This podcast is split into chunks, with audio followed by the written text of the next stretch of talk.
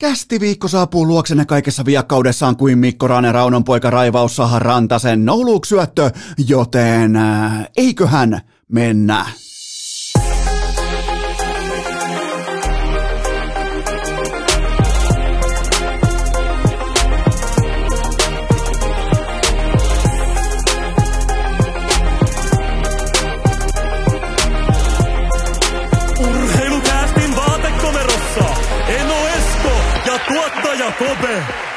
Tervetuloa te kaikki mitä rakkahimmat kummikuuntelijat jälleen kerran viikonlopun jälkeen. Urheilucastin mukaan on maanantai 10. päivä tammikuuta ja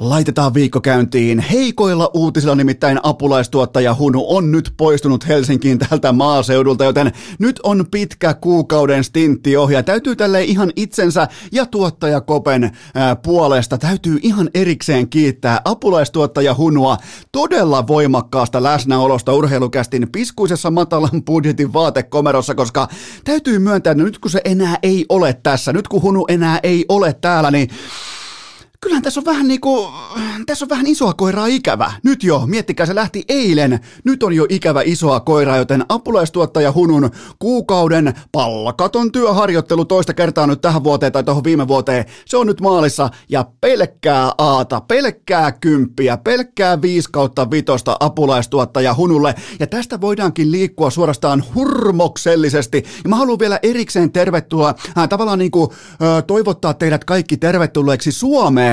Vuonna 2022, koska täällä tällä haavaa tänä maanantaina meillä on suuri juhlanpäivä, koska täällä on kiellettyä lasten harrastustoiminta, kasvavien nuorten yhteisliikunta. Ja miettikää, niin pitkälle on menty tämän kovan savotan äärellä, kieltosavotan äärellä, että muutamilla ulkojääkentilläkin, mä oon vastaanottanut kuvia inboxiin teiltä rakkaat kummikuuntelijat, sieltä on ulkojääkentiltäkin viety pois vaikkapa lumikolat ja maalit, ettei kukaan vaan missään olosuhteissa järjestäisi minkäänlaista ulkoliikuntaa, liikuntaa, reippailua, kuntoilua, ulkojääpelitilannetta tai mitä tahansa, jotta miettikää, se olisi ihan katastrofaalinen tilanne, jos joku nuorista, joku lapsista lähtisi liikkumaan vuonna 2022, joten luojan kiitos, Suomen valtio laittoi kaikki säppiin. Enää ei laitettu vain kuntosaleja, vaan jumalauta ihan kaikki. Lasten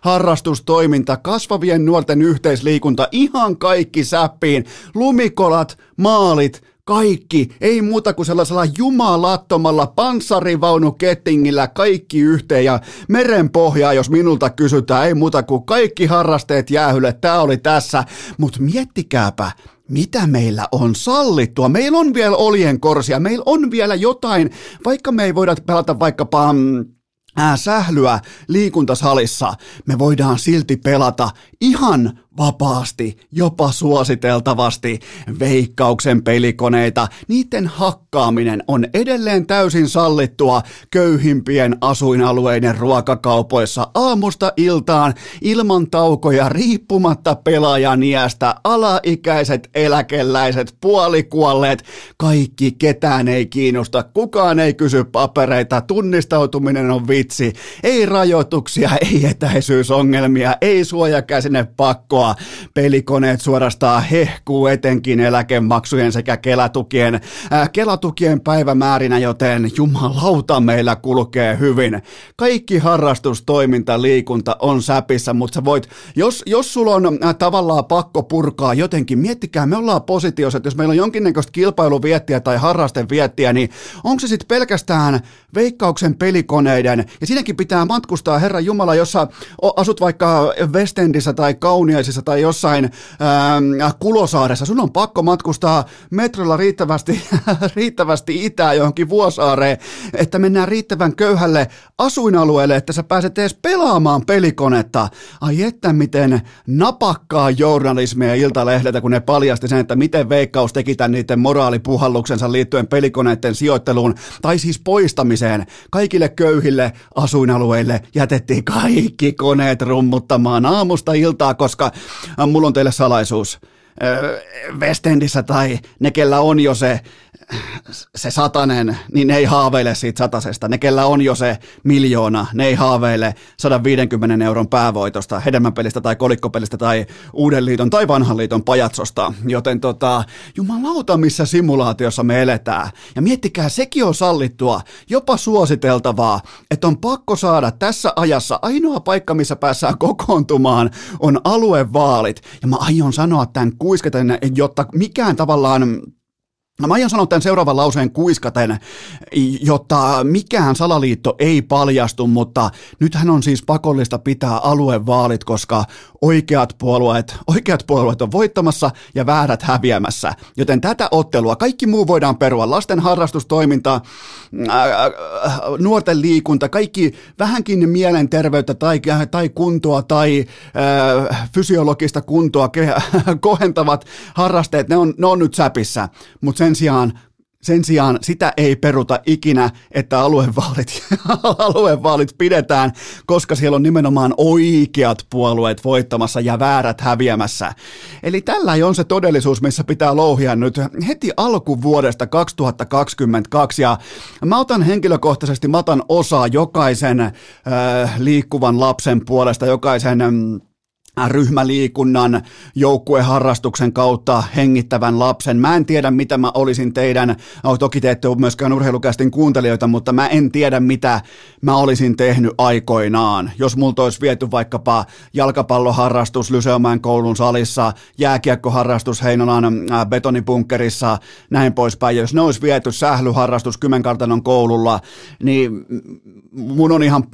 mun on ihan pakko sanoa ihan suoraan, että mä en tiedä, mihin mä olisin mennyt himasta siitä 54 kopista, jossa asutaan siskon kanssa samassa huoneessa. Mulla olisi tullut seinä vastaan, henkinen seinä, mentaalinen seinä, mielenterveysseinä, kaikki seinät, ne olisi kaatunut suoraan mun niskaan. Ja mä haluan myös pahoitella nykytilannetta kaikille niille, jotka omasta selkänahastaan, ne tuhannet huoltajat, valmentajat, jotka ei saa penniäkään lasten liikunnan takaamisesta, kaikki vanhemmat, kaikki talkootyöläiset, kaikki harrastejoukkueiden coachit, jotka auttaa lapsia, jeesaa, vetää treenejä läpi kaatosateessa, niin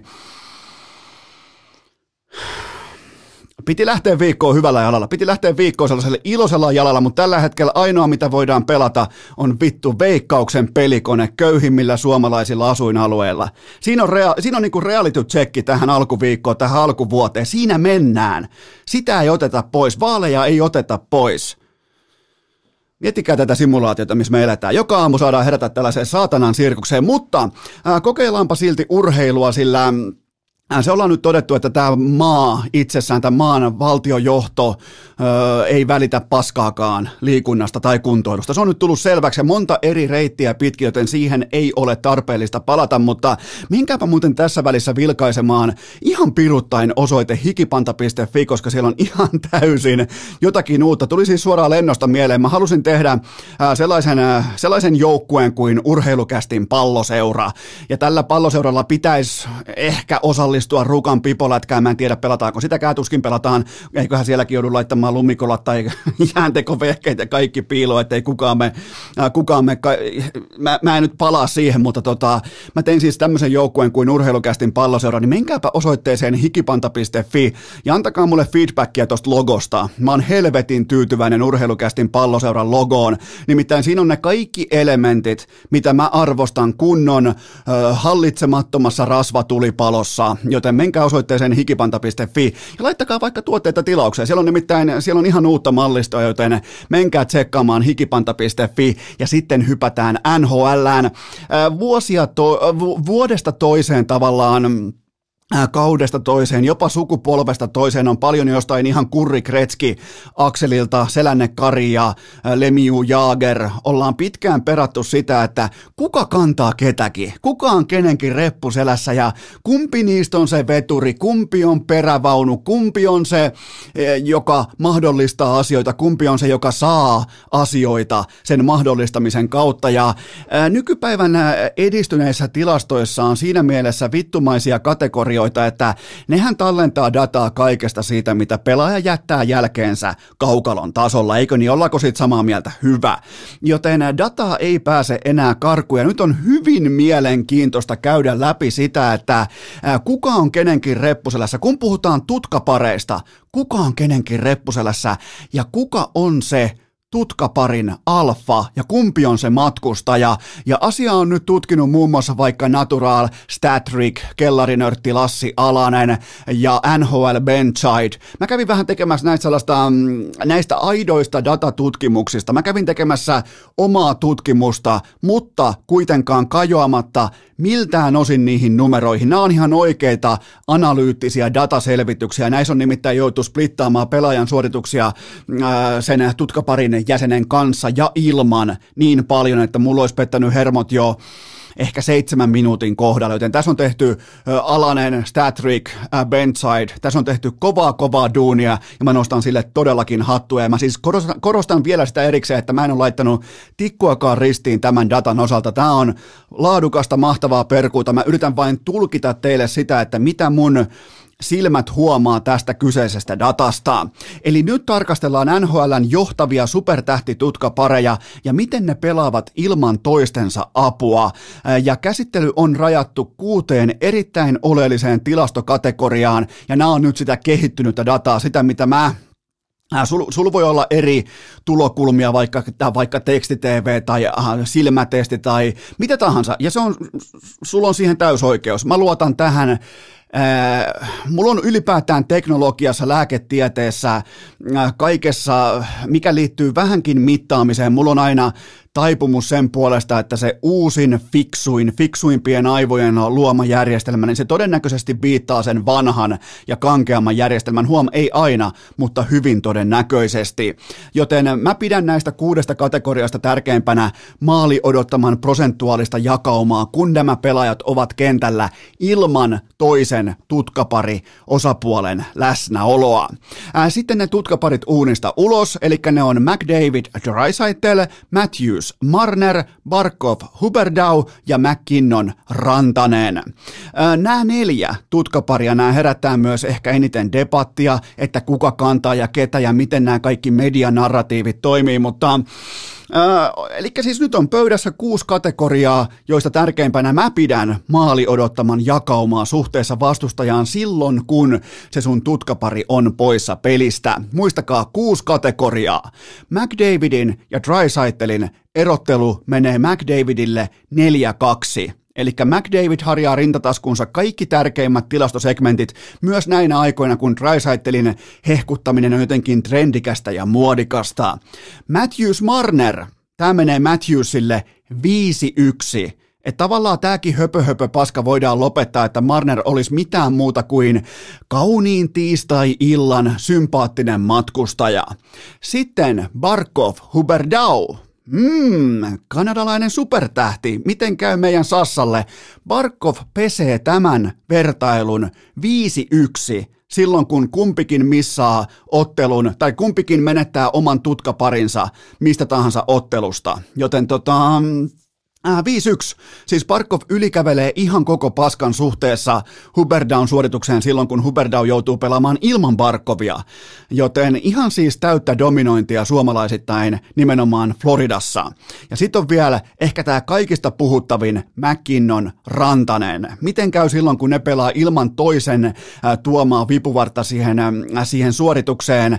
MacKinnon saa puolelleen 1 tilastokategorian, Rantanen saa puolelleen 5 tilastokategoriaa, joten MacKinnon on ihan eri luokan pelaaja ilman Rantasta vs. tai tavallaan niin kun ottaa vastakuppiin sitten Rantasen tason ilman MacKinnonia. Ja näittekö muuten, herra jumala sentään, viikonloppuna lauantai-sunnuntai-yönä 0+4 klinikka Ranelta Torontoa vastaan, ja varsinkin ne no-look-syötöt, pyörähdys, rystysyöttö maalin edustalle, sen jälkeen sieltä maalin takaa se massiivisen perseen suojasta annettu no-look, niin jos Ranella kesti ehkä orastaen päästä mukaan tähän kauteen, siellä oli vähän piikkimattoa edessä ja näin poispäin, mutta nyt se on ihan villinä, se on ihan vapaana, se on siis aivan saatananmoisella syönnillä, pelaa ihan törkeän hyvää jääkiekkoa, mutta täytyy myöntää, että mullekin tuli ehkä orastain yllätyksenä se, että miten Rantanen nimenomaan vertailussa MacKinnoniin, miten se pyyhkii koko pöydän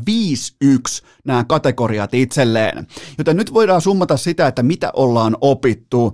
Ensinnäkin opittiin se, että jotenkin on tyylikästä ja modernia polkea McDavidia lattiaan käyttäen nimenomaan saksalaista supertähteä Leon Draisaitlin vipuvartena, eli koitetaan osoittaa Draisaitlin pelaamisesta niitä elementtejä, joita McDavid ei välttämättä hallitse, ja on vähän niin kuin herkutellaan omalla nerokkuudella, että hei, McDavid voi olla lajin paras pelaaja, mutta olisiko Draisaitl arvokkain pelaaja? Siis tämä on tätä ikuista masturbaatiota, jota urheilutoimittajat, analyytikot ja myös 2 markan podcastajat harrastaa, joten kun sä alat poimimaan sitä Draisaitlea ennen McDavidia, niin mä suosittelen, että katot siitä Polarin kellosta, että on sykkeet alhaalla, oot aikuisuuden tilassa, oot tavallaan niin kuin oikeustoimikelpoisessa tilanteessa, koska ei se kuulkaa se saksalaispelaaja, niin ei se ole parempi kuin toi kerran sukupolveen osuva kanadalaistähti. Toiseksi me opittiin se, että Marnerin kohdalla, ja tämä on täysin luontaista, täysin ymmärrettävää, Marnerin kohdalla me sekoitetaan aivan liian usein näyttävä pelaajaprofiili laadukkaaseen pelaajaprofiiliin, ja nyt mä en sano, että Marner olisi yhtäkkiä sysipaska, vaan mä totean, että hänen näyttävyytensä pienkokoinen vipeltäjä, vähän niin kuin aikoinaan jostain, kun Neymar siirtyi jostain helvetin Santoksesta Barcelonaan, niin on YouTube yhtäkkiä täynnä erilaisia kikkavideoita, niin siihen ihastuminen sellaiseen narratiiviin, että se näyttävyys on yhtä kuin tehokkuutta tai laadukkuutta. Sen jälkeen ollaan todettu, että Neymar ei ole koskaan pystynyt kantamaan yhtäkään joukkuettaan yhtikäs mihinkään yksin, ja siihen loppui se debatti. Joten Marneris on hyvin paljon samaa, me ihastutaan paljon siihen tarinaan siitä, että kuinka pikkukaveri pystyy kepittämään isompia poikia omilla highlight-koostevideoillaan, mutta entä se maailman kovinta tasoa vastaan, vaikkapa playareissa tai sitten Matthewsin rinnalla, niin ei se tuotanto, se ei ole siellä. Ja sitten me opittiin sekin, että Barkov on aivan eri planeetalta kuin joukkueensa toiseksi paras pelaaja. Jos oli epäilyksiä, jos oli spekulaatiota, jos oli vaikka Huberdaun pistepörssisijoituksen tiimoilta jotain, että ehkä se on parempi kuin Barkov, niin ei ole. Ja aika monen teistä tämä on ihan itsestään selvä asia, mutta sitä silloin tällöin pitää myös erottaa sitä, että kumpi tekee kumman. Se on erittäin tärkeää urheilussa. Jos sä tulet mulle väittämään, että Scottie Pippen teki Michael Jordanin, niin me ei saada siitä asiallista keskustelua aikaan. Se ei vaan synny siitä, joten ja Barkov on osoittanut nimenomaan sitä joukkueen reppuselkä kannattelukykyään sillä hetkellä, kun lentää koutsi ulos tai tulee piikkimattoa eteen tai tulee ongelmia, tulee koronaa, mitä tahansa, niin mitä vaikeampi tilanne, sitä parempi Barkov me ollaan nähty tällä kaudella. Ja se tärkein oppi on se, että NHL-media rakastaa MacKinnonia. Hänen sopimuksensa on kuitenkin se ryöstö. NHL-media rakastaa MacKinnonin nopeutta, dynaamisuutta, kykyä räjäyttää se IG-näyttökertojen pankki kerralla rikki, mutta se on kuulkaa kuitenkin raunanpoika Mikko Rantanen, jonka kautta bisnes kulkee. Siis jos Colorado aikoo voittaa Stanley Cupin, niin ihan itsestään selvää on tällä hetkellä se, että se bisnes kulkee Mikko Rantasen kokonaisvaltaisen 2 suunnan pelaamisen kautta. Hän on koko NHL:n GAR-tilaston 1, hän pesee MacKinnonin keskinäisessä vertailussa 5-1, kun toinen on sivussa, joten se on kuulkaa Rane raunanpoika ohi MacKinnonin aika lailla kaikissa kategorioissa, paitsi se seksikkyys, sen puhuu ulkonäöstä, se dynaamisuus, nopeus, se lennokkuus, se, että pystyy game breakkaamalla tekemään missä tilanteessa tahansa, mitä tahansa. Ja lopuksi mä voin vielä kysyä teiltä, että mikä yhdistää McDavidia, Matthewsia, Barkovia, Rantasta? Ei siis se, että ne kaikki on leftejä, vaikka mä haluaisinkin silloin tällöin lyödä raitteja turpaan, mutta yhteinen nimittäjä on se, että heitä kaikkia koetetaan jatkuvasti kampittaa eri suunnista, mutta se pelaamisen perustaso, se on silti vankkumatonta sorttia nimenomaan silloin, kun se tärkein ja rakkain tutkapari otetaan viereltä pois samaan aikaan, kun se toinen osapuoli tutkaparista se ei pysty nousemaan samalle tasolle, ei lähimainkaan, ei etenkään MacKinnon, ei etenkään Marner, Draisaitl hyvin lähelle. Siitä on kyse, ei Huberdeau, ja siitä on kyse, nämä on kuitenkin, nämä 8 pelaajaa, mitä nyt esiteltiin, nämä on hyvin lähellä kaikki NHLn top 10, top 15, top 20, hyvin lähellä NHLn top 10, ihan jokainen yksilö. Ja silti sieltäkin löytyy se absoluuttisen first classin ja business classin ero, kun sitä uskaltaa katsoa sitä totuutta silmiin, niin kuin tässä tapauksessa, kun edistyneet tilastot ja niiden osaajat sanon meille kaiken maailman 2 markan podcastajille perannut auki, sille, että jopa mäkin ymmärrän sen, niin toisin sanoen ymmärrät sinäkin. Joten ota tämä kaikki seurantaa, ota tämä nimenomaan huomioon sillä hetkellä, kun sä seuraavan kerran rakastut johonkin Marnerin kikkavideon tai MacKinnonin videopätkää. Siitä on kyse, kuka tekee kenetkin, kuka on se, kuka kantaa,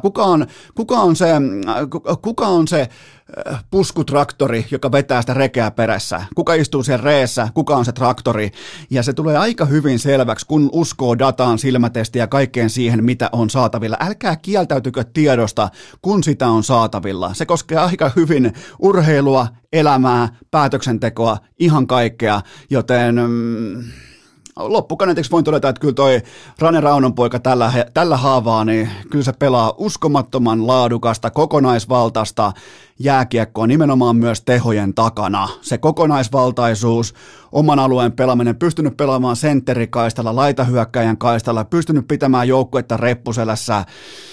Siinä on tällä haavaa meneillään yksi kaikkien aikojen, vähän jopa hiljaisestikin yksi kaikkien aikojen parhaista suomalaiskausista NHL:ssä. Mikko Rantanen. Nousi aisista, nousteen poika.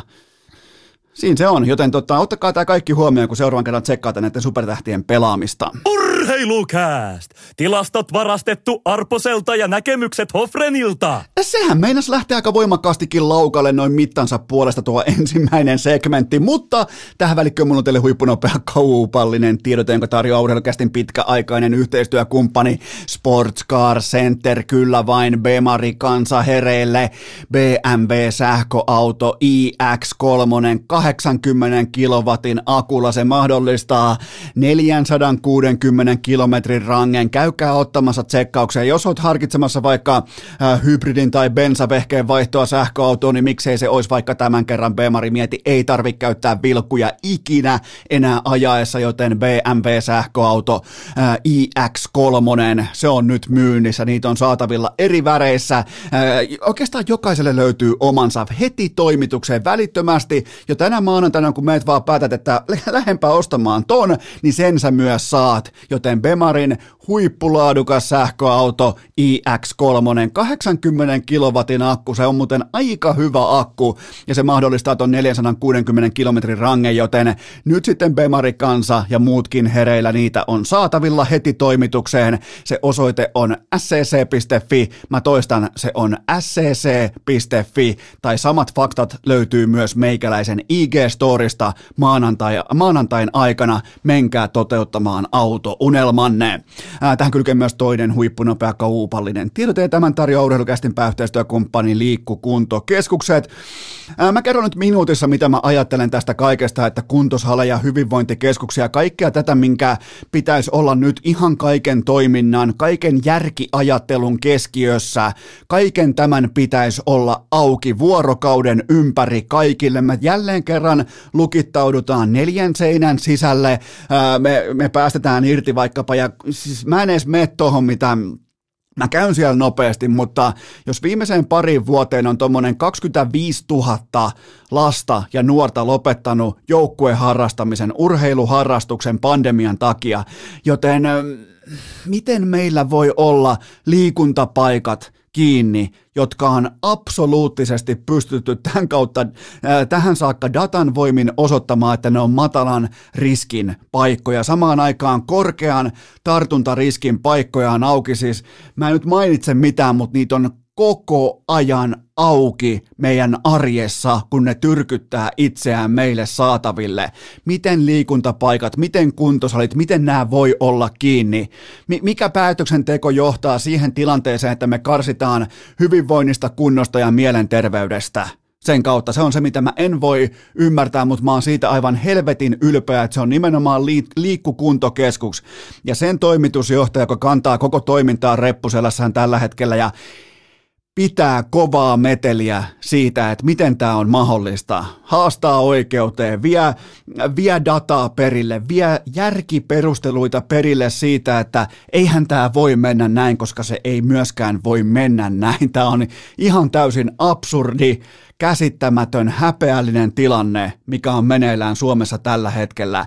Jos haluatte pysyä kartalla kaikesta tapahtuvasta, menkää osoitteeseen liikku.fi. Sieltä löytyy jatkuva update sen tiimoilta, mitä on päätetty, mitä on linjattu, mitä avi on päättänyt, mitä on linjattu. Menkää osoitteeseen liikku.fi ja muistakaa se, että jos jonain päivänä tämä hulluus loppuu, niin muistakaa, että se on liikkukuntokeskus, joka on pitänyt koko toimintaa järjen tilassa, reppuselässä, haastanut oikeuteen, aluehallintoviranomaisia ja näin poispäin, joten kaikki info, kaikki päivittyvä tällainen niin kuin lisätieto löytyy osoitteesta liikku.fi. Mennään eteenpäin. Urheilucast! Kummi kuuntelijoille uskollinen kuin puljun golden retua. Lieneepähän paikallaan myöntää, että omakohtaisesti pelottaa jo se päivä, kun avi tai valtio tai STM tai joku helvetin tärkeä virasto kieltää kummikuuntelijoilta kysymysten lähettämisen inboxiin, koska ne ovat vaaraksi kollektiiviselle terveystilanteelle. Tällä hetkellä ne on ehkä vaaraksi paikoin semmoiselle arkiajattelun semmoiselle tahdikkuudelle, mutta jälleen kerran ei enää ihme. Nyt ei voi puhua enää ihmeestä, koska tämä toteutuu joka ikinen viikonloppu perjantai-illasta sunnuntai-aamuun, niin jonkinnäköinen kysymysparatiisin ovikompleksi on auki. Nooan arkki ilman Nooaa, joka ikinen kerta se on auki. Inbox on täynnä kysymyksiä, joten mä rouhaisen tuolta nyt apulaistuottaja Hunun poistuttua. Mä rouhaisen tuolta tuottaja Kopen legendaarisesta suksisäkistä Fisserin ja Custom Skin suksisäkistä ensimmäisen kysymyksen pöytään. Kumpi kirjaa paremman pistekeskiarvon, Sebastian Aho vai Mikko Rantanen? No kummatkin on ensinnäkin NHL:n top 15 siinä joukossa, kultaisessa kategoriassa nimenomaan tässä tilastoluokituksessa, joten Rantanen on peräti 5 tässä kyseisessä kategoriassa. Hänellä on 1,43, kyllä 1,43 paunaa per peli, eli 82 matsin kaudella. Siinä mittakaavassa tämä olisi yhtä kuin 117 pisteen sesonki.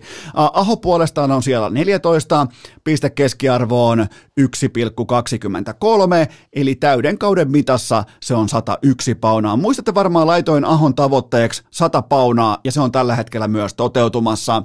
Rantanen kykenee ruokkimaan tällä hetkellä MacKinnonia ja Makaria niin hyvin, että mun mielestä se ratkaisee tämän. Mä en väitä, että Rantanen pelaisi paremmassa joukkueessa tai Rantanen olisi absoluuttisesti joka asiassa parempi kuin vaikkapa Sebastian Aho, mutta mä totean vaan, että Karolainan kollektiivinen, kokonaisvaltainen pelaaminen ei salli vastaavanlaista ylipeluutusta, roolitusta, rönsyilyä kuin Coloradossa ykköstähdille sallitaan. Se on siis, se on kulttuurikysymys, se on kulttuuri, se on niin kuin pelaamisen kulttuurin tapa suhtautua siihen, miten supertähtiä käsitellään, ja Ahohan pelaa oikeastaan illasta toiseen enemmän tai vähemmän tismalleen saman peliajan. Ei poikkeuksia, ei mitään erikoista, ja kaikkihan tietää, mihin sillä tähdätään. Tähdätään siihen, että otetaan kotietu playereihin, ja ne ykköstähdet on sitten kunnossa. Me ollaan nähty piiputtelua, me ollaan nähty Rantaselta, MacKinnonilta lähivuosina, joten mä en ole välttämättä, me ollaan nähty Barkovilta piiputtelua. Piiputtelua, mikä helvetin termi toi nyt on? Piiputusta.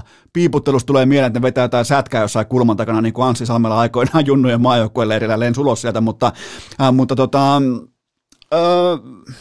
Mä otan siitä syystä Rantasen kiinni, koska siellä tulee paljon vastuustäkkäystä.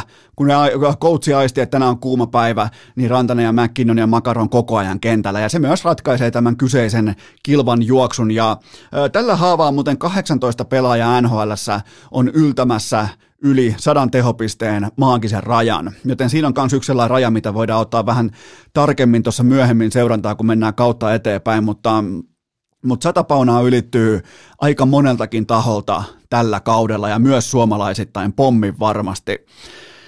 Seuraava kysymys. Onko Sidney Crosby noussut sille tasolle, että voisit harkita häntä Kanadan olympiajoukkueeseen, vaikka et pelkääkään Kanadaa olympialaisissa, joita ei pelata? Wow, siinä oli mun aika paljon tasoja tuossa kysymyksessä, mutta Sidney Crosby, kapteeni Crosby, viimeiseen 15 otteluun 4+18, se on yhtä kuin 22 täppää, ihan vaan pari kertaa jäänyt kiikareille, voittoputki ja kapteenin tason nosto tuskin ovat irrallisia tapahtumia, ja varmaan sekin, totta kai, mun lähtökohta urheilun on aina se, että kun sä oot kentällä, sä oot kunnossa, mutta onhan se ihan selvää, että Crosby pelasi itsensä pelikuntoon pelaamalla, ja vähän ehkä tautologinen lause, mutta monestihan loukkaantuneet pelaajat tai kuntoutuvat pelaajat, ne treenaa itsensä pelikuntoa kohden, mutta Crosby päätti toisin ja saapui kentälle todennäköisesti ihan ripauksen etupellossa siitä syystä, että hän pystyy pelaamaan itsensä pelituntumaan tai pelikuntoon, ja nyt nähdään, mikä se taso on edelleen hänen tapauksessaan erittäin tahmean syksyn jälkeen, kun hän on pystynyt pelaamaan itsensä loukkaantumisen jälkeen mukaan. Siinä on ollut, taisi olla Rannetta, taisi olla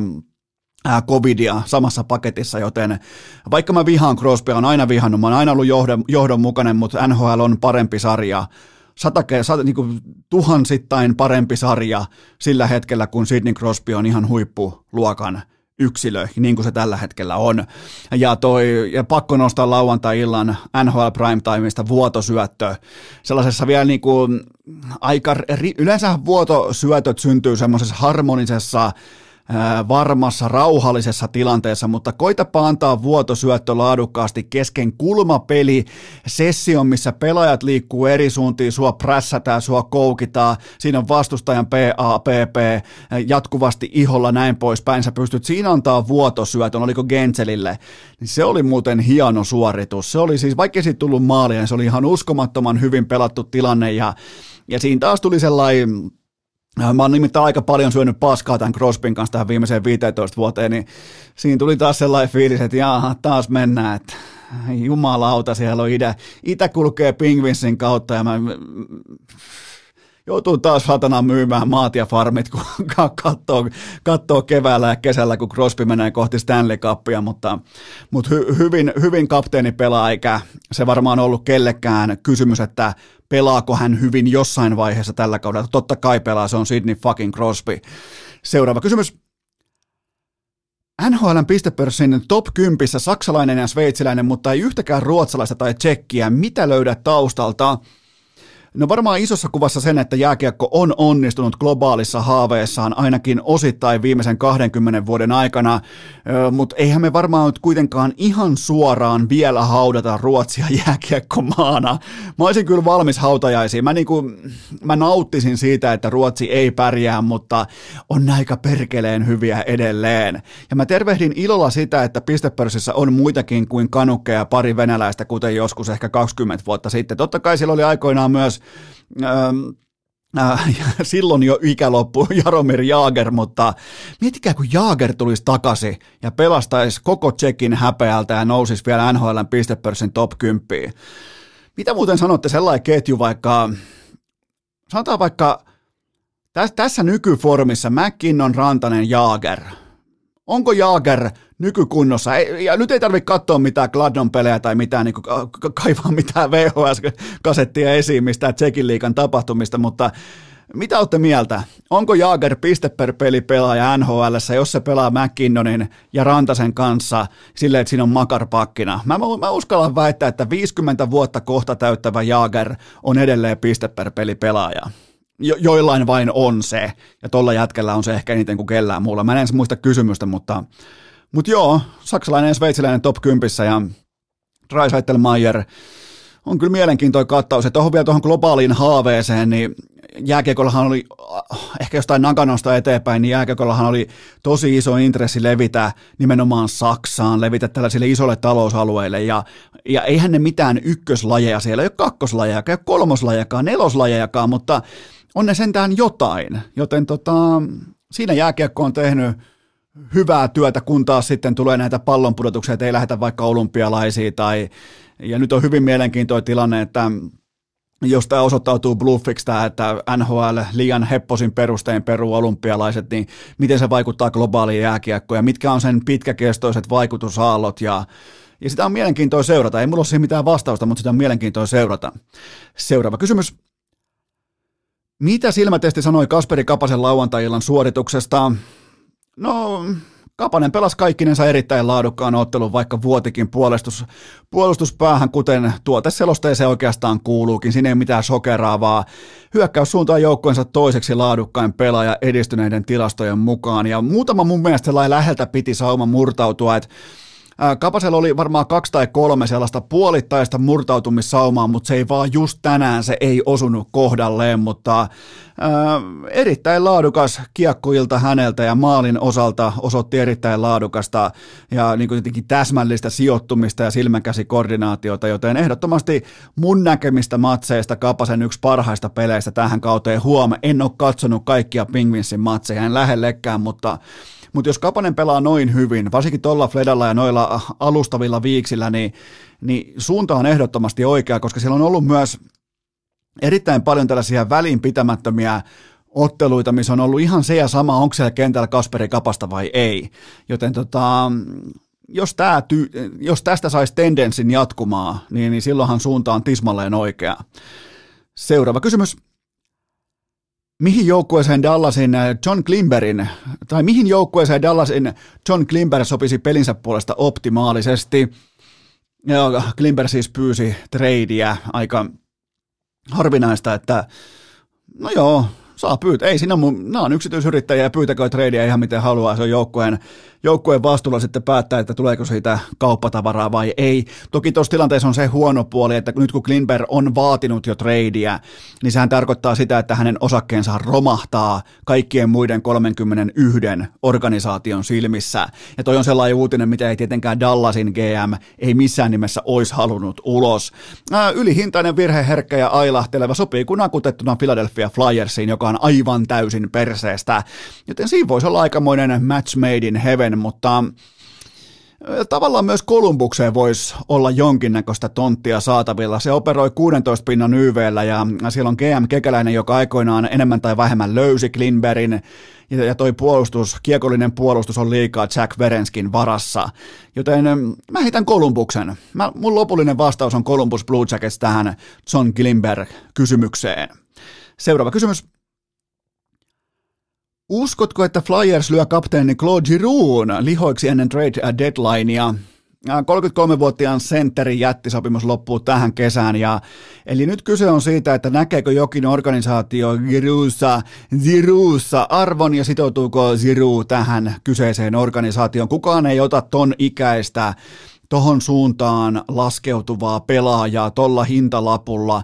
Kukaan ei ota sitä pelkästään vuokratalkoisiin mukaan ilman mitään garantiita tulevaisuudesta, ellei hintalappu ole pöyristyttävän alhainen, siis tyyli joku 4. kierroksen varaus tai vastaavaa. Joten tällä kaudella Giroux 32 matsiin 29 tehopaunaa ja paikoin jopa ihan siedettävä pelaaja tuossa hyvin heikossa porukassa, joka on muuten ihan oikeasti yksi NHL:n heikoimmista joukkueista. Mutta se on ihan selvää, kävi miten tahansa, niin se on ihan selvää, että Philadelphia Flyers siirtyy kapteenistaan eteenpäin ja on muuten tavallaan harmi, ettei urheilukästä ollut olemassa keväällä 2012. Mä olisin meinaan julistanut ihan täydessä niin kuin aikuisuuden tilassa ja vakavalla äänellä, että Giroux hallitsee NHL:ää seuraavat 10 vuotta yli Sidney Crosby ja kenen tahansa muun. Joten jos olisi ollut nyt jos pystyisi hyppää urheilukästi legendaariseen aikakoneeseen ja kuuntelemaan jakson keväältä 2012, niin siinä olisi pommin varmasti segmentti, jossa Claude Giroux, koko sarja enemmän ja vähemmän ilmoitettaisiin olevan polvillaan Giroun edessä. Ja nyt se on trade-tilanteessa, jossa kukaan ei sitä halua. Joten ei olisi välttämättä se otatus mennyt nappiin. Seuraava kysymys. Arizona Coyotes korvataan raporttien mukaan paikallisareenallaan Rodeo Showlla. Joku on aika ottaa sekkivihko esiin ja ostaa klubi itselleen. No mä en vielä tiedä, onko Arizonan hintalappu pudonnut ihan siihen $3,000 plus halvi, mutta tavallaanhan mikään ei muutu tällä kyseisellä paska-areenalla. Sehän on ollut ihan täyttä rodeota, toki ilman hevosta tähänkin saakka toi kyseinen organisaatio, kyseisen joukkueen pelaaminen. GM häviää kesken kauden ja katoaa johonkin ja varataan pelaajia, joita sitten, joilla on synkkä historia, sen jälkeen niitä kehutaan. annetaan toisia mahdollisuuksia heti, kun tulee se kadun varressa tulee se kohta, missä ei olekaan katuvalo päällä, niin se jätkä dumpataan siihen ojaan välittömästi, joten tämähän on tällainen niin kuin Power to Franchise tekee Power to Franchise juttuja, eihän tässä ole mitään sen kummosempaa, ja toivottavasti ihan vaan toivon enää näiden C-kategorian pelaajien takia toivon, että noi pääsis helvettiin tuolta Arizonasta. Niillä ei ole kohta kotihallia. Miettikää niiden kotihallissa vuokrasopimuksen tulee lunastamaan itselleen rodeo show, siis missä lehmillä ja hevosilla ja millä helvetin kameleilla siellä mennään pitkin areenaa ja kansa huutaa kännissä ja kusee omaa housuunsa cowboy-bootsit jalassa, joten se siinä on Arizona Coyotesin niin kuin osakkeen arvo just tällä hetkellä. Pidetään pieni tauko ja mennään eteenpäin. Urheilucast! Laatu vastaa hintalappua jo 4 vuotta putkeen! Nyt sitten kaikki urheilijat ja kuntoilijat äärimmäisen tarkkana, koska tähän välikköön mulla on teille huippunopea kaupallinen tiedote, ja sen tarjoaa Puhdistamo. Kyllä vai voit välittömästi mennä osoitteeseen puhdistamo.fi, koska siellä on 2 uutta, upouutta, uunituoretta tuotetta, glutamiinia, elimistön yleisin aminohappo, joka toimii proteiinien rakennusaineena. Ja täällä on glutamiinilla on todella tärkeä rooli lihasten ja aivojen toiminnassa. Menkää tsekkaamaan glutamiini, ja sitten on vielä vanha tuttu kreatiini. Varmaan aika monille tuttu, ei ole vielä kuulunut tähän saakka Puhdistamon kavalkaadiin. Tästä eteenpäin kuuluu, joten kreatiinia.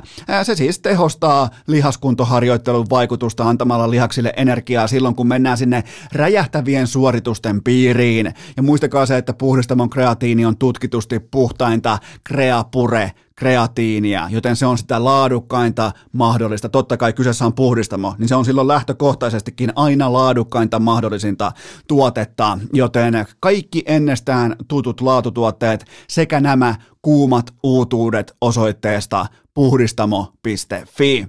Ja sitten vielä Urheilucastin palloseura, ne te löydätte osoitteesta hikipanta.fi, ja tämän yhteistyön teille tarjoaa ihan oma Eno Eskon oma pieni verkkokauppa, joten menkää tsekkaamaan Urheilucastin palloseuran.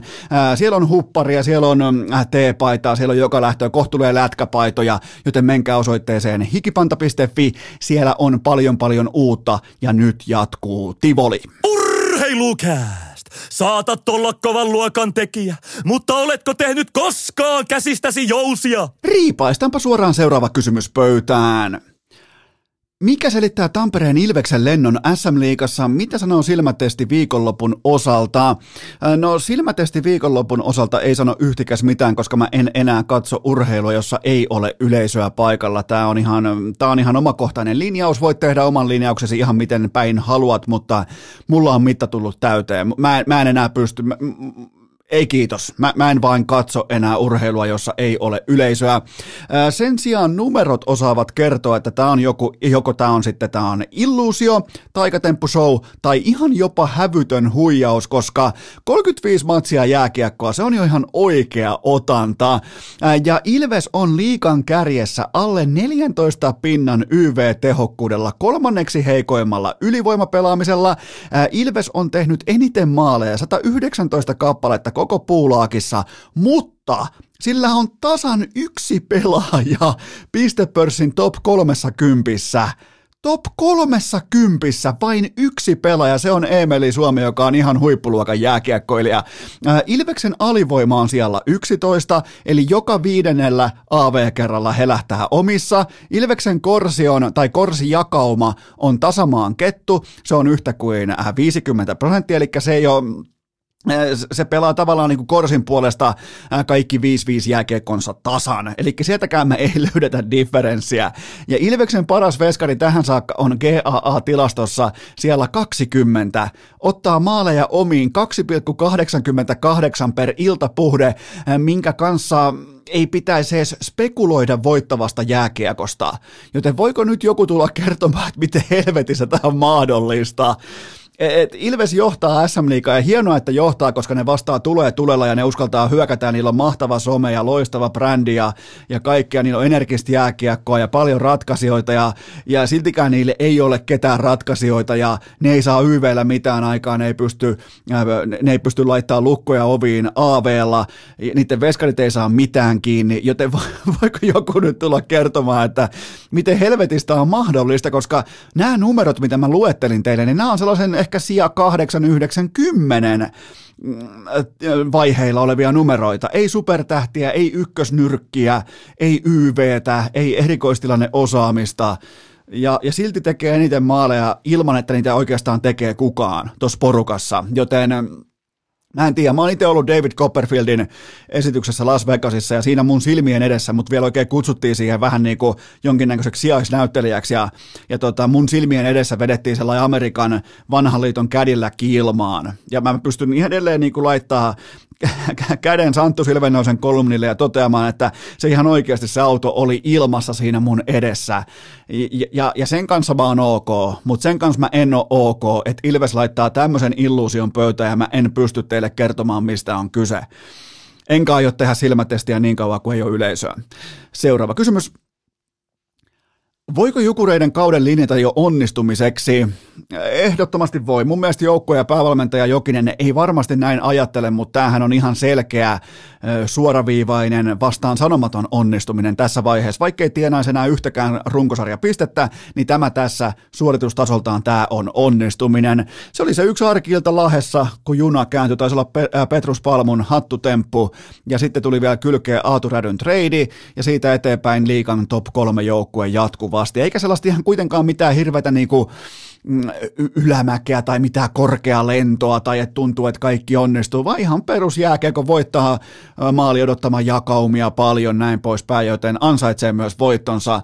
Joten Jukurit tulee toimeen heikolla materiaalilla ja puolivillaisella erikoistilanne pelaamisella ja silti pystyy haastamaan tällä hetkellä realistisesti itsensä suoraan playoff-paikkaan. Ja sehän on yhtä kuin Mikkelissä mestaruus, eli betoniporsaat jälleen kerran ilman apulaistuottaja Hunuakin.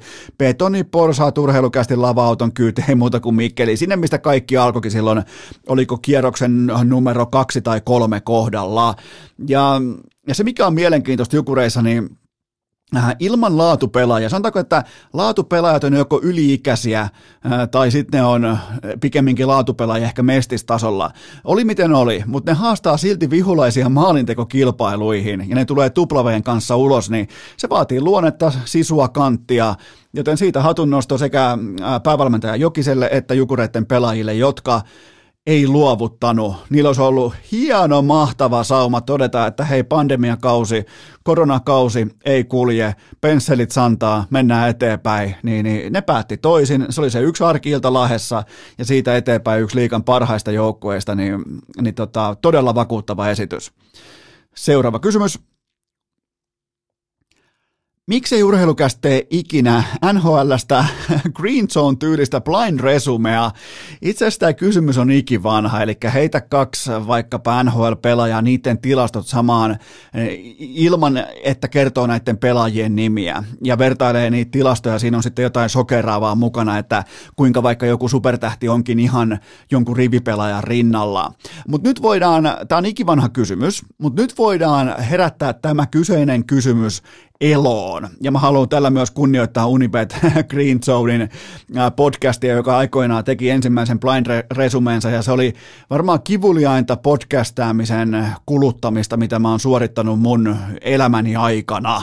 Ihan siis kulttikama, aivan siis absoluutti. Varmaan kesti 48 minuuttia se blind resume, ja siinä ei ollut päätä eikä häntä, ja Terenius ja Majander ja Koikkalainen kehti ottaa pari lopputiliä siinä välissä, ja Koikkalainen osti kissa ja teki uunifeta pasta ja Terenius teki lapsen ja Majander kävi lomalla välissä, mutta mä voin silti koittaa yhden kerran, okei. Kokeillaanpa. Vertaillaan 2 pelaajaa. Saatte ounastella ihan niin kuin tavallaan itse, että ketä nämä voisi olla ja lopulta sitten, että kumpi on kumpi. Pelaaja A. Raiskausepäilyt, ruokalähetin pahoinpitely, petokset, OnlyFansin suihinottovideo, väärennetty rokotekortti. Pelaaja B. Konkurssi, lapsen äidin järkyttävät syytökset, väärennetty rokotekortti ja matkustuskieltojen rikkominen ja evätty pääsy Kanadaan ja pelaajasopimuksen purkaminen.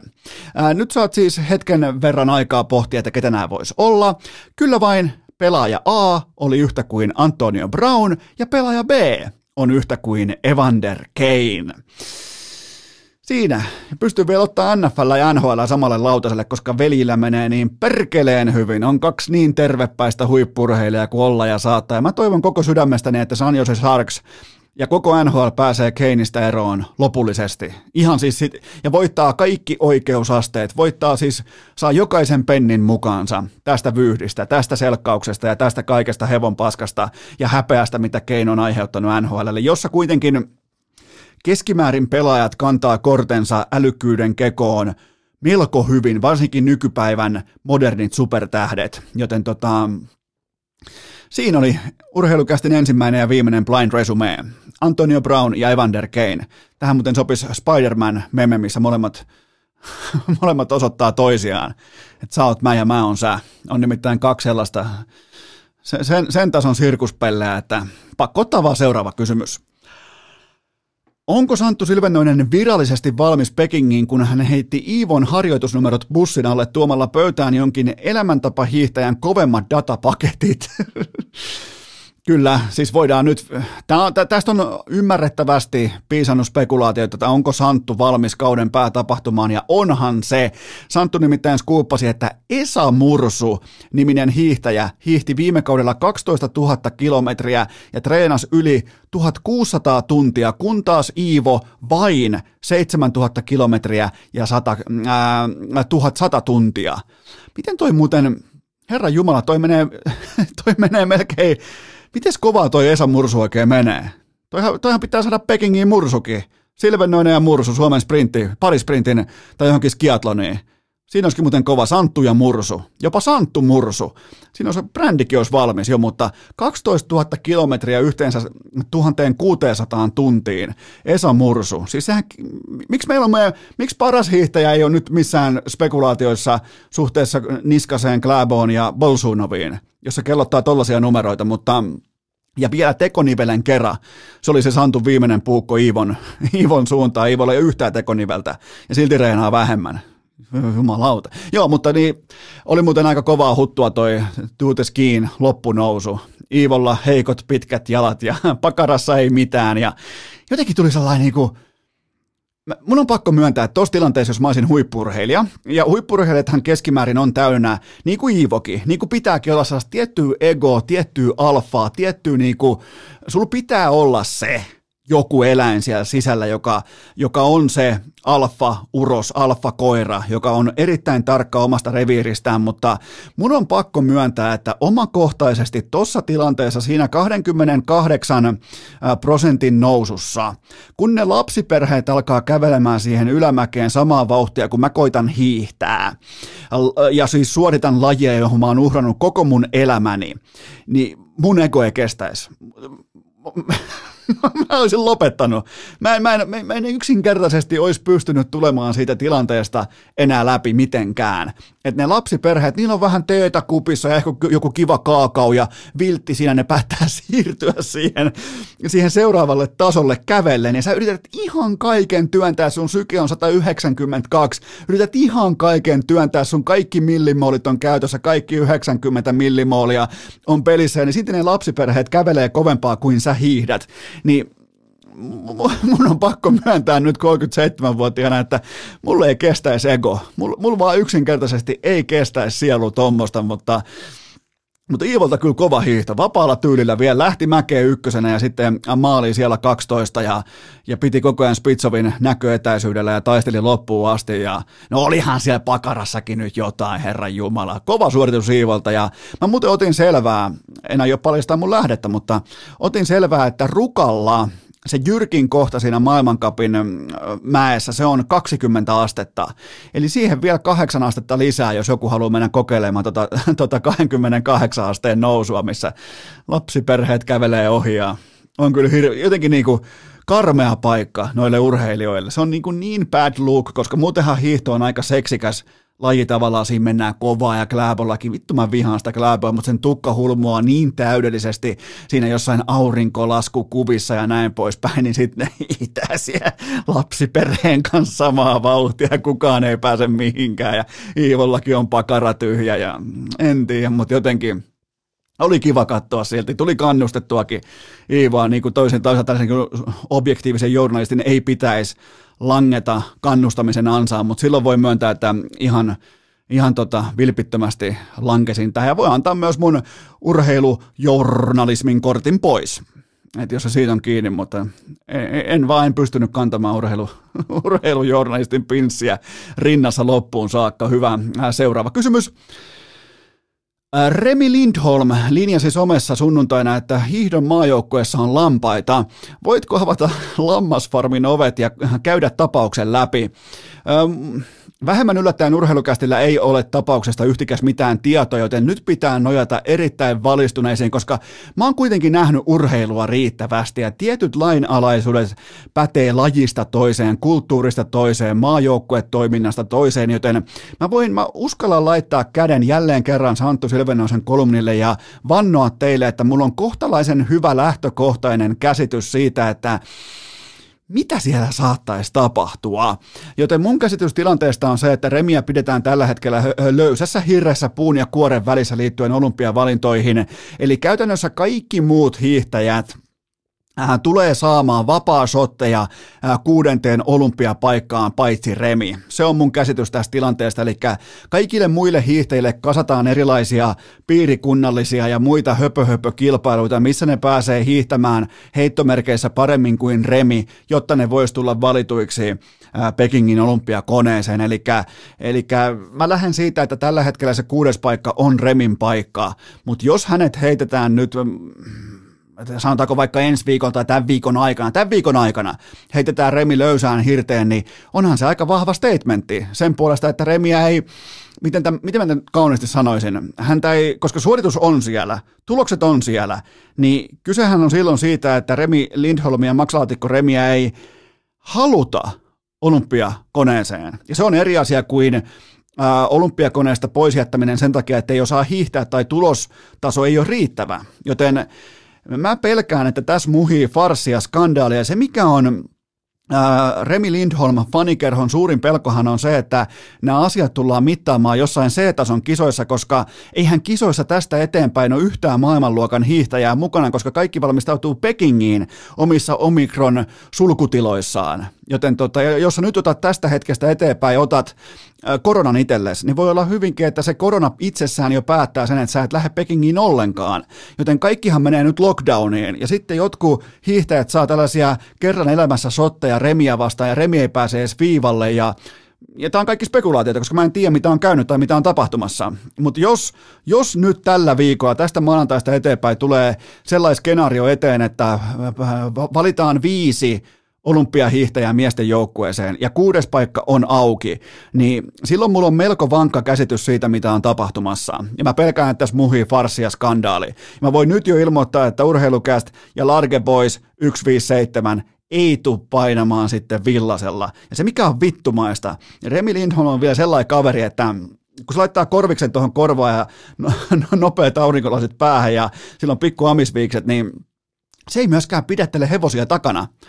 Joten tässä on yllättävän mielenkiintoinen skenaario käsillä nyt, mutta muistakaa, että maanantai, tiistai akselilla saattaa tulla olympiavalinnat miesten joukkueeseen. Ja jos ei siellä lue Remi Lindholmin nimeä, niin silloin lammasfarmin ovet on auki sillä hetkellä, koska silloin se on löysässä hirressä, se on puu ja kuoren välissä, eli se on valmistautumassa Pekingiin jonkinnäköisessä sulkutilassa, jossa se ei pääse kilpailemaan, ja kaikki muut saa kilpailla sitä vastaan ilman, että hän kilpailee senttiäkään.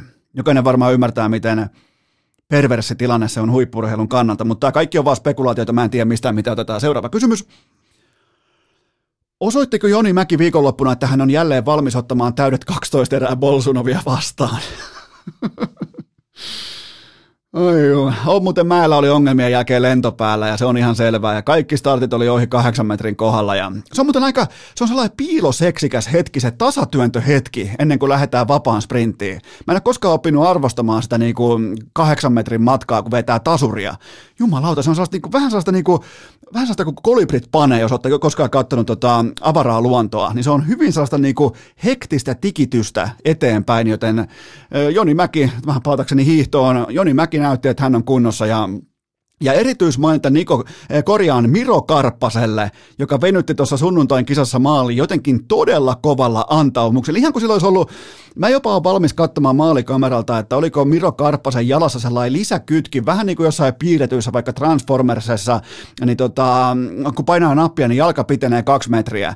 Niin ihan kuin sillä olisi ollut sellainen nappi käytössä, koska mä oon ihan varma, että sen niin kuin pohjeluu triplaantui siinä hetkessä, kun piti venyttää maaliin. Mutta siinä oli Miro Karppasella, kun lyötiin ihan kaikki peliä. Sehän mennä sutia jo siinä ylämäessäkin itsensä nurin ja kaikki muutkin nurin. Ja mun mielestä noin hiihetään, saatana. Joko mennään täysiä tai sit jäädään kotiin. Ja siinä oli hieno suoritus. Ja Karppanenhan muuten kepitti Joni Mäen perjantain parihiihtelyissä. Joten miettikää, onko Karppasen punainen puku valittu nimenomaan sitä silmällä pitäen, että Mäki näkisi siinä Bolsuunovia suuttus. Aika hyvä spekulaatio. Minä en kysy, kansa kysyy, mutta joo, Joni Mäki on kunnossa. Aika kivalta näyttää kyllä, vaikka mä en ole vapaan hiihtotyylin fani, kun mua vituttaa se kläbä, mutta toi on komeen näköistä, kun jalka nousee kokonaan ilmaan siinä jalan vaihdossa ja paitsi sillä yhdellä naishiihtäjällä tippui suksi kesken hiihdon jalasta ja se oli muuten, miten ne voi lähteä ne sukset? Tällä kai ne voi lähteä, jos tulee joku kontakti tai jotain, mutta kyllä mun mielestä noi lukot nyt on aika kovasti kiinni tuossa monossa, mutta Joni Mäen hiihto näytti todella hyvältä ja tuli käytyä näköjään vähän avaraa luontoakin ja kolibreja läpi tuohon samaan rahaan, joten otetaan seuraava kysymys. Jasmin Kähärä kaatui naisten sprinttifinaalissa eikä sanonut medialle sanaakaan. Ymmärrätkö reaktion? No, mä annan perspektiiviä. Mä oon sen verran nähnyt urheilua ja ollut eri tilanteissa itsekin, joten muun muassa vaikka Kobe Bryant antoi täyden mediasession toimittajille samalla, kun hänen katkennut akillesjänteensä oli jääämpärissä aikoinaan Staples Centerillä, joten se aina antaa perspektiiviä siitä, että miten sitä pulkkaa kiskotaan ja mihin suuntaan. Vaikka Kähärän kaatuminen oli todella harmillinen, paikoin jopa nolo, ite mutkassa, neulan silmä, ilman kenenkään kontaktia siihen, niin ja se tuli just väärään aikaan ihan kaiken kannalta, mutta ei siinä muuta auta, kun nostaa leuka ylös ja mennä eteenpäin. Ottaa se media-aika, kerro sille medialle se pettymyksesi. Sieltä syntyy se tarina, sieltä syntyy sitten kenties se kostotarina, se uuden nousun tarina, se tiikerin silmä. On siis ihan turha yksilöurheilijoiden kuvitella, että media syö kädestä tai että kun nämä itkee, enkä nyt tarkoita Kähärää, mutta keskimäärin yksilöurheilijat Suomessa itkee, kun ei ole spanssia, ei ole tukijoita ja ei ole, niin pois lukien ehkä Iivo Niskanen ja ehkä tietyllä tapaa Krista Pärmäkoski, mutta kellään ei ole varaa kieltäytyä median haastattelusta. Se on vaan absoluuttinen fakta. Ja sen verran itsekin tiedän bisneksestä, että ne on myös niitä hetkiä, kun sponsoreilla, tukijoilla on ylimalkaan mitään merkitystä siinä näkyvyyden haalimisessa, siinä diilin toisessa päädyssä. Joten mutta hyvä hiihto siihen asti ja sitten ihan täydellinen niin kuin itse kaatuminen siihen ja sprinttihiihtoon kuuluu ne kaatumiset. Mä en pidä sitä lajia yhtään minä, mutta siihen kuuluu kaatumiset ja mutta se on vasta niin kuin todellinen taito urheilussa ja elämässä on se, että kasaa itsensä mahdollisimman nopeasti karmean pettymyksen jälkeen, koska vaikka Kähärä on vasta 21-vuotias, niin fakta on kuitenkin se, että elämä on tänne kun tullaan kohti 40, niin tähän mahtuu ihan helvetin paljon pettymyksiä ja verrattain vähän niitä onnistumisia, joten ehkä tämä on Kährälle myös optimaalinen oppitunti. Seuraava kysymys. Mihin Suomen hiihtobuumi perustuu ja onko se ohimenevää? No tämä on matalan kynnyksen laji ja erittäin monimuotoinen laji kaiken kaikkiaan ja välineitä on helppo hankkia, on paljon erilaisia tapoja hankkia välineitä ja muun muassa vaikka Lahdessa Custom Skilla, niin voit mennä ihan itse kokeilemaan, että onko se hiihto kivaa vai ei, onko ne sukset hyvät vai ei, ja teet sen jälkeen sun ostopäätöksen. Ja nykyään ei tarvitse ostaa enää tyyli pakon edessä sikaa säkissä. Ja mulle hiihto on sellainen ihan täydellinen pääkopan tyhjennyslaji. Mua ei kiinnosta pätkääkään se, että miten mun vaikka hapenottokyky tai millimoolin määrä tai mikään muu tällä kehittyy tai mitkään nyanssit, vaan mä jotenkin tykkään siitä, kun kaikki on ympärillä valkoista, puut on täynnä lunta, tykkylunta puitten päällä, sellainen pien narske kuuluu suksien pohjasta ja kuuntelet vaikka äänikirjaa tai jotain hyvää podcastia, voit kyllä kuunnella ihan paskaa podcastia, niin kuin sä teet just nyt tällä hetkellä siellä, niin mun mielestä se jotenkin se hiihtämisen niin kuin aura, se euforia, se rajaa sut johonkin sellaiseen tilaan, jota sä et löydä juoksusta, koska se koko ajan, se lyö sun jalkaa maahan, koko ajan tulee polville niin kuin sadoittain niin kuin toistomääriä rasituksen tiimoilta, kops koko ajan, mutta taas hiihtoon se liukuu eteenpäin ja siinä pääsee niin kuin omiin ajatuksiin hyvin käsiksi, ja tokihan tämä buumi saadaan tapettua sitten ihan itse ilmastonmuutoksella, mutta se on vasta tuolla parin vuoden päästä, mutta en usko Suomen hiihtobuumin katoavan mihinkään. Seuraava kysymys. Kumpi on vaikeampi suoritus ja miksi? Tikanheiton nine darter vai golfin hole in one? Jopas nyt tulee näitä tikanheittoon liittyviä kysymyksiä, että mikä on vaikeaa, mutta koska kysymys on osoitettu mulle, niin mun papereissa se on ehdottomasti nine darter, koska se ei voi perustua koskaan ikinä mitenkään onnen kantamoiseen. Se on toistojana. Se on 9 täydellisen toiston jana, kun taas mä voin nyt koska tahansa mennä ottaa jouhkin Teslasta golfmailan käteeni, lyödä palloa yhden kerran ja vaikka Messilän golfkentällä ja se menee ekalla sinne rööriin. Se on koska tahansa mahdollista mulle, mutta mulle ei ole ikinä mahdollista heittää 9 darteria. Siinä on se ero, joten etu 9 darterit. Se oli maanantain jakso siinä. Se on paketissa ja mä haluan toivottaa myös terveisiä ja pikaista paranemista Jaakon faijalle. Tiedät kyllä kuka olet ollut pitkälle ja kummikuuntelija ja todella paljon tsemppiä sinne teho-osastolle ja toivottavasti vaikea tauti taittuu ja pääset takaisin painonnoston maailmaan, joten sehän muistetaan kaikki, että kaikki muu urheilu on turhaa paitsi paini ja painonnosto, joten Jaakon faijalle tsemppiä teho-osastolla ja nyt tehdään sellainen juttu, että keskiviikkona jatkuu.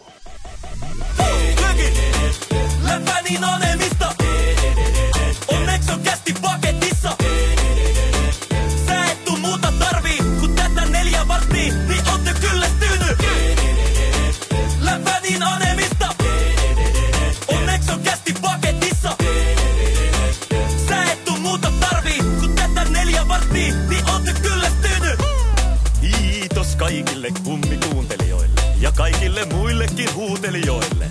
Tämän päivän jakso oli tässä. Valitettavasti urheilucastia on odotettavissa myös tulevinakin päivinä, joten anna korviesi huilata siihen saakka. Siinä kaikki tältä erää. Urheilucast kiittää ja kuittaa peliä. Vaatekomero tyhjenee.